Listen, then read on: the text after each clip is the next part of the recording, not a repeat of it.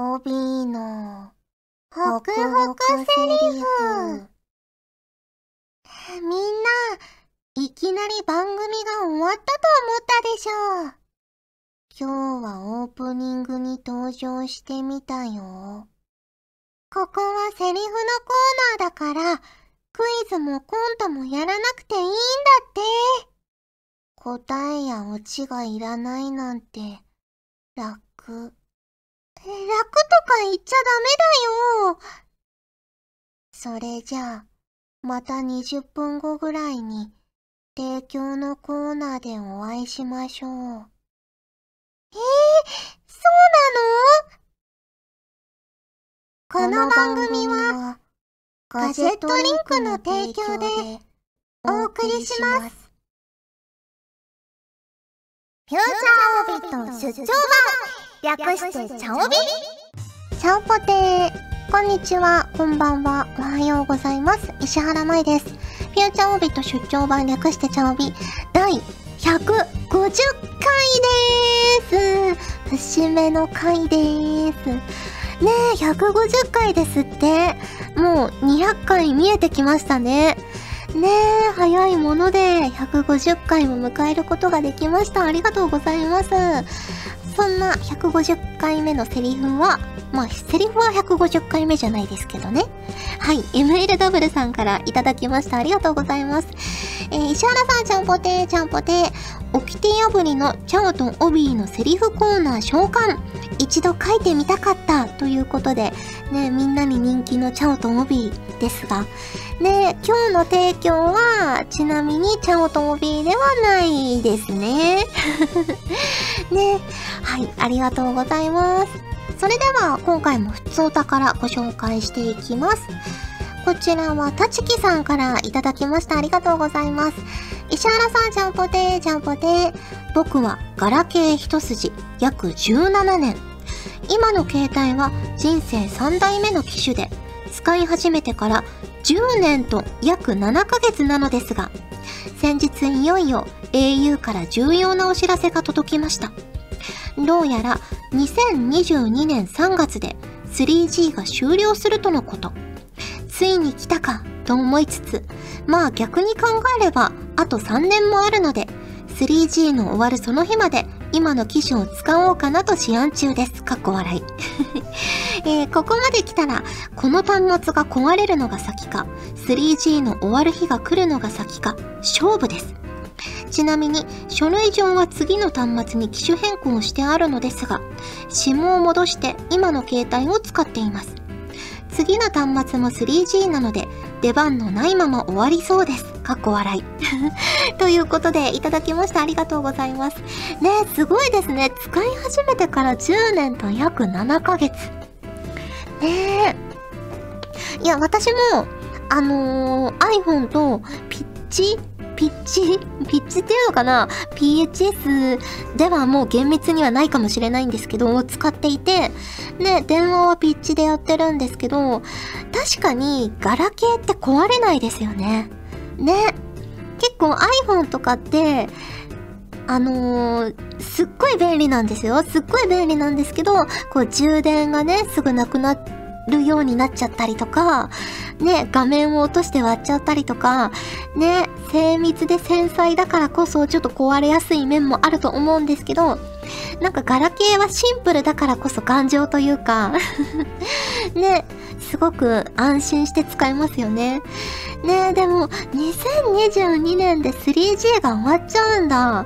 ねえ、ということはガラケー自体が終わっちゃうのかな？そういうことではないんですかね。そういう系の機種は出るけど、3G が終わっちゃうのかな？ねえ。いや、もうここまで来たら2022年3月の 3G が終わるまで、ぜひぜひ使い続けてほしいですね。ねあと3年頑張ってください。はい、ありがとうございます。続きまして、こちらは MJ 監督さんからいただきました。ありがとうございます。石原さん、ちゃんぽてです。ちゃんぽてです。僕は最近、部屋の模様替えにハマっていて、カーテンやクッション、ベッドカバーなどを好きな色で統一してみたり、芳香剤をちょっと高いものに変えてみたりと、いろいろと試行錯誤をしています。石原さんは何かインテリア用品にこだわりなんかはございますか？ということで、いただきました。ありがとうございます。もう私のこだわりは掃除がしやすいことですね。あんまり、なんだろうな、インテリア用品とかも置いてなくて、ほんとシンプルで、ほこりとかがさっと取り除けるような感じかな。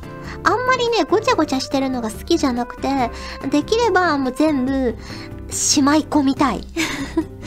だから、今の家はクローゼットが1個しかないから、ねちょっとね、物が溢れてきてるので、次引っ越すときは、クローゼットがね、もっと大きいとか、2箇所あるみたいな家がいいな、なんて思っています。ね。あとトイレとかも、もう便座カバーとかかけないですね。もうすぐ掃除できるように。三角コーナーも置かないし。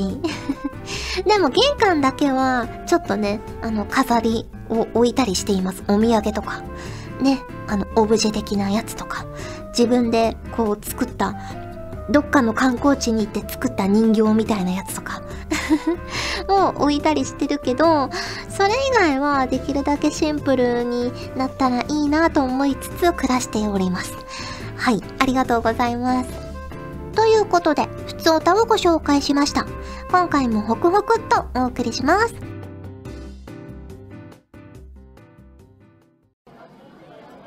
ねえ君、新入生？どうもはじめまして。アベレイナです。ガジェットリンクって知ってる？知ってるよね。うんうん。実は今ねオーディションを開催してるの。事務所の未来を担うキラキラした人を探していたんだけど。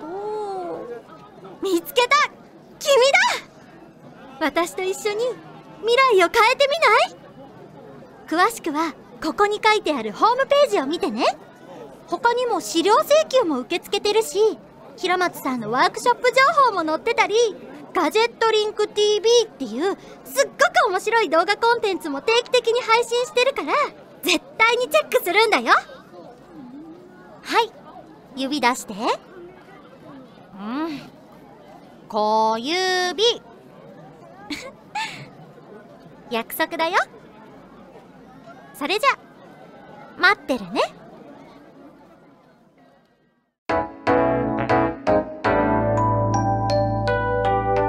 帯時間がある限り答えてみました。このコーナーはリスナーの皆様からいただいた個人的に聞いてみたいまたはこれってどうなのよ的な質問に私なりの解釈で自由に答えちゃおうというコーナーです。はい早速ご紹介していきます。こちらは、幸せうさぎさんからいただきました。ありがとうございます。まいさん、こんばんは。こんばんは。初投稿です。もう、ありがとうございます。もしも、ハイパーインフレか何かが起こって、じゃがいもの値段が100倍になった場合に、まいさんならどうするか教えてください。ということで、いただきました。ありがとうございます。そうですね。100倍か。じゃあ、ポテトとかも、まあ、200円ぐらいだったとして、2002万円ぐらいになっちゃうってことか。はあ、それは辛いですね。まあ、そんなに高くなったらポテトチップスとかも1万5千円ぐらいはあ、さすがに今のペースでは食べられないけど、でもきっとたまに食べたくて食べたくてしょうがなくなって、なんだろうな、ステーキとかお寿司を食べるような感覚で、じゃがいも食べちゃうんでしょうね。あと、自分でなんとか作れないか？ベランダとかで。作れないかなって試してみたりもするんでしょうけど、そんだけ高価になってるってことは、きっとね、じゃがいもがうまく育たない環境になってるのかもしれないから、無理でしょうね、自分で作るのはね。ねえ、でもそれでもたまに食べます、きっと。はい、ありがとうございます。えー、続きまして、こちらは、あきらさんからいただきました。ありがとうございます。まいさん、ちゃんぽてー、ちゃんぽてー。最近、某人気アイドルグループが解散を発表して、ちょっとした騒ぎになってますよね。もし自分が長年応援してきた対象が解散や引退したらどうなるんだろうと自分に置き換えて考えちゃいます。私はその人の意思を尊重して素直に受け入れると思いますが、かっこ自分にも20年間応援してる人がいますけど、幸いまだまだ元気に活動されているので助かります。笑い。舞さんだったらどんな反応しますか？ということで、いただきましてありがとうございます。ね活動停止とか解散っていうのはやっぱ寂しいものですよね。特に自分がね、応援してるグループとかがそうなってしまうと、ねやっぱり寂しいなっていう気持ちもありますけど、ね、自分がそんだけ好きになった人たちが考えて出した結論だったら、ね、もう素直に受け入れるしかないのかなっていう風に私もなっていくんじゃないかなと思います。ねえ。ただやっぱ寂しいは寂しいですよね。きっと、あの解散とか、活動停止前最後のコンサートとかは、絶対行きたいなって思うと思います。でもきっとみんなが絶対行きたいなって思うと思うから、ねえ、なかなかチケットとかはものすごい倍率になったりするんでしょうけど、ね行ってもうありがとうって叫びたいですよね。そんな感じです。はい、ありがとうございます。続きまして、こちらは藤ぽよさんからいただきました。ありがとうございます。何味の中華まんがお好みですか？私はもう肉まん一択ですね。あんまんとかはそんなに好きじゃないかもしれないです。ピザまんは好きでも嫌いでもないかな。うん。他にも色々変わり種ありますよね。でもあんま食べたことないかもしれない。食わず嫌いです。はい、ありがとうございます。続きまして、こちらはゆいさんからいただきました。ありがとうございます。好きなチョコレートの種類は何ですか？私は、あんまり色々入ってるチョコレートよりも、もう板チョコみたいな感じのチョコレートの方が好きですね。で、ビターチョコとかミルクチョコぐらいが好きかな。あんまりカカオ成分高めのやつは、うん、苦手かもしれない。そんなに好きじゃないかも。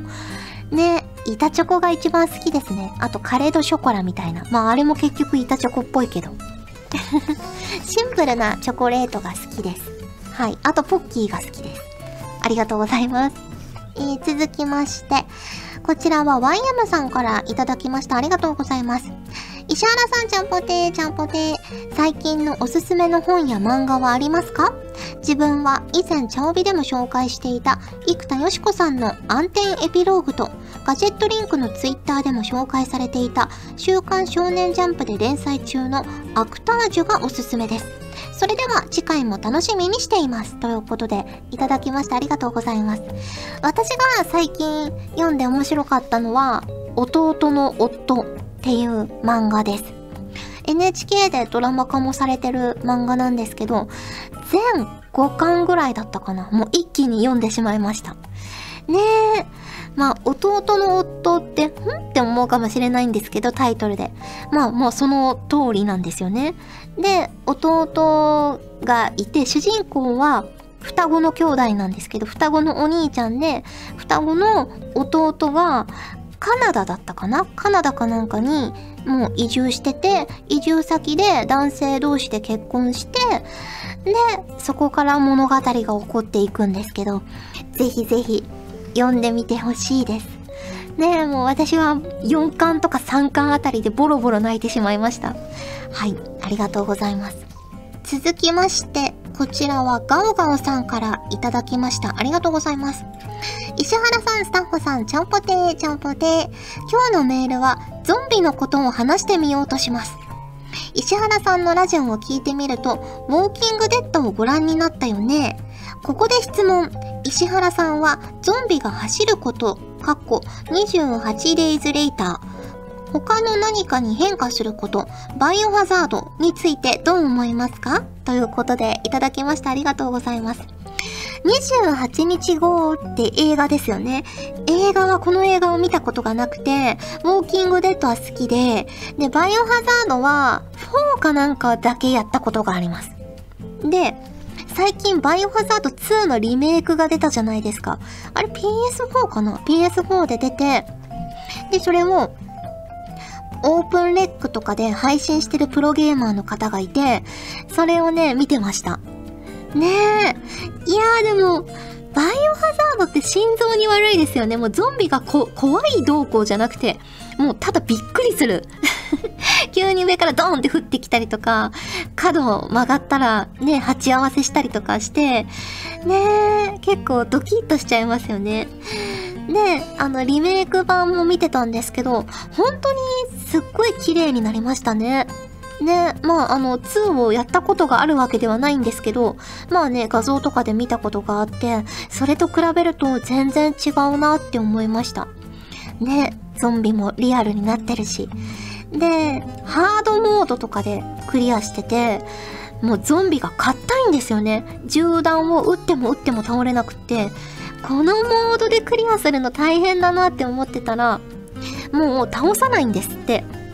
みんな倒してたら弾がなくなって足りなくなっちゃうから、もうとりあえずゾンビの足とかを撃って、まあどうしても倒さなきゃいけないゾンビは倒すんですけど、それ以外のゾンビは足とかを撃って、とりあえずちょっと動きを遅らせてる間にスッてこう 避けて進んでいくのが正しいハードモードのクリアの仕方らしいですよ。ねえ。いや、すごいなと思いました。結構バイオハザードってタイムアタックとかされてる方もね、世界中にいらっしゃるみたいで、すごいですよね。あの、ワンクリアするのにもう2時間台とか1時間台とかでクリアできるんですって。ね、そんな早くクリアできるって、もうマップも覚えてるし、ね、絶対にエイムも外さないし、すごいなって思います。研究がすごいなって思いました。はい、ありがとうございます。ということで、時間がある限り答えてみましたのコーナーでした。ヘルシー。おおあんたか。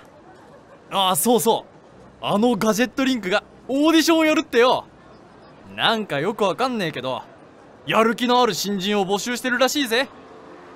お前はやる気だけはあんだから、挑戦してみりゃいいんじゃねえか。何？よくわかんねえ？そりゃ一歩も踏み出してねえんだからわかるわけねえじゃねえか。まずは資料請求でもしてみりゃいいんじゃねえの。無料みてえだしよ。太っ腹だな。まやってみりゃいいんじゃねえか？ドーンと。それじゃお前の新しい門出を祝して乾杯！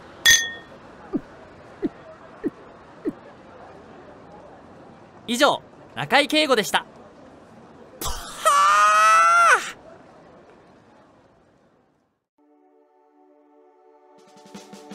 お送りしてきました。フューチャーオビット出張版。早いものでお別れの時間が近づいてきましたが、ここで、チャオビイラストのコーナー。はい。今日のお題は、龍の字06さんからいただきました。ありがとうございます。ちゃんぽてです。ちゃんぽてです。互いにおひな様の座は譲らないわよ、とバチバチしているメイクイン様と北あかりちゃんというのはどうでしょうかということでいただきました。ありがとうございます。メイクイン様と北あかりちゃん再び、男爵様を取り合うのかなじゃあ、書いていきたいと思います。今日が3月1日だから、ほんとひな祭りもうすぐですもんね。じゃあまず、真ん中に男爵様を。こんなって、お代理様男爵様。お代理男爵様。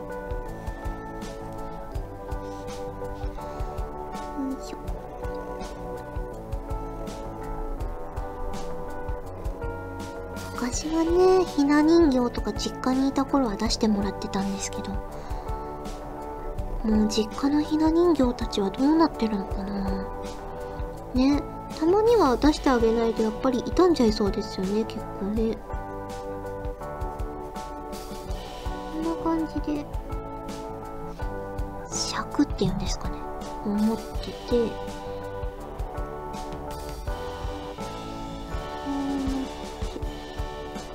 全部生やしとこう前回なかったかもやけど全部生やし。で頭になんかつけてますよね。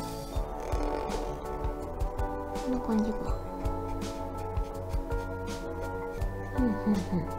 3人書かなきゃいけないから今日ちょっと対策ですね。で、メイクイン、北あかりちゃんから書こうかな。北あかりちゃんが、こう、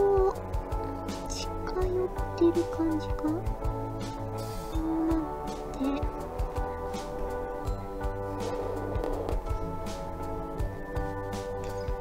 でおひなさ様の頭にこうつけてますもんね。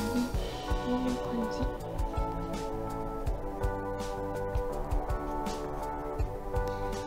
でも東京とか都会だと七段飾りみたいな八段とかあんま飾るお家少ないですよね。飾る方ももちろんいるんでしょうけど。あの立ちびなって言うんですっけ？二人お代理様とおひな様が立ってるやつとか。あれぐらいなら飾れますよね。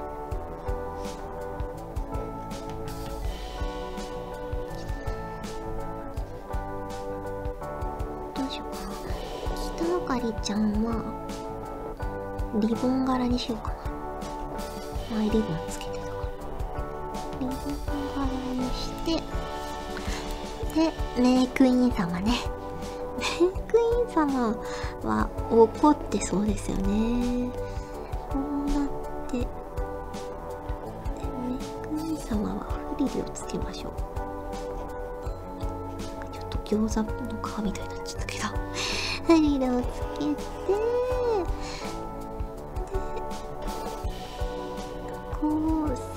スみたいなのを持って怒っている。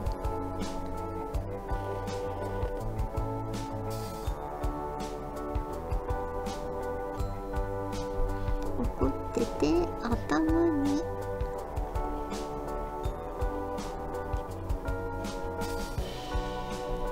メイクでも名前的にはねメイクイーン様ですから。おひな様にはぴったりですけどね。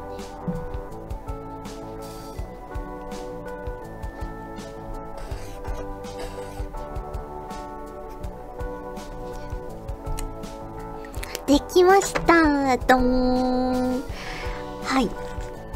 真ん中に男爵様がいて男爵お代理様がいてで北あかりちゃんが、まあ、リボン柄のおひな様の方ででメイクイン様がちょっとフリルがついてる方ですねねえどうですかねなかなか3人並んだお代理様とおひな様って見ることないと思うんですけど ね、なんか、訳ありって感じですね。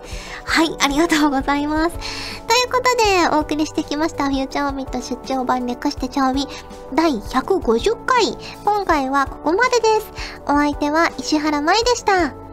それじゃあ、次回も聞いてくれるよね。よね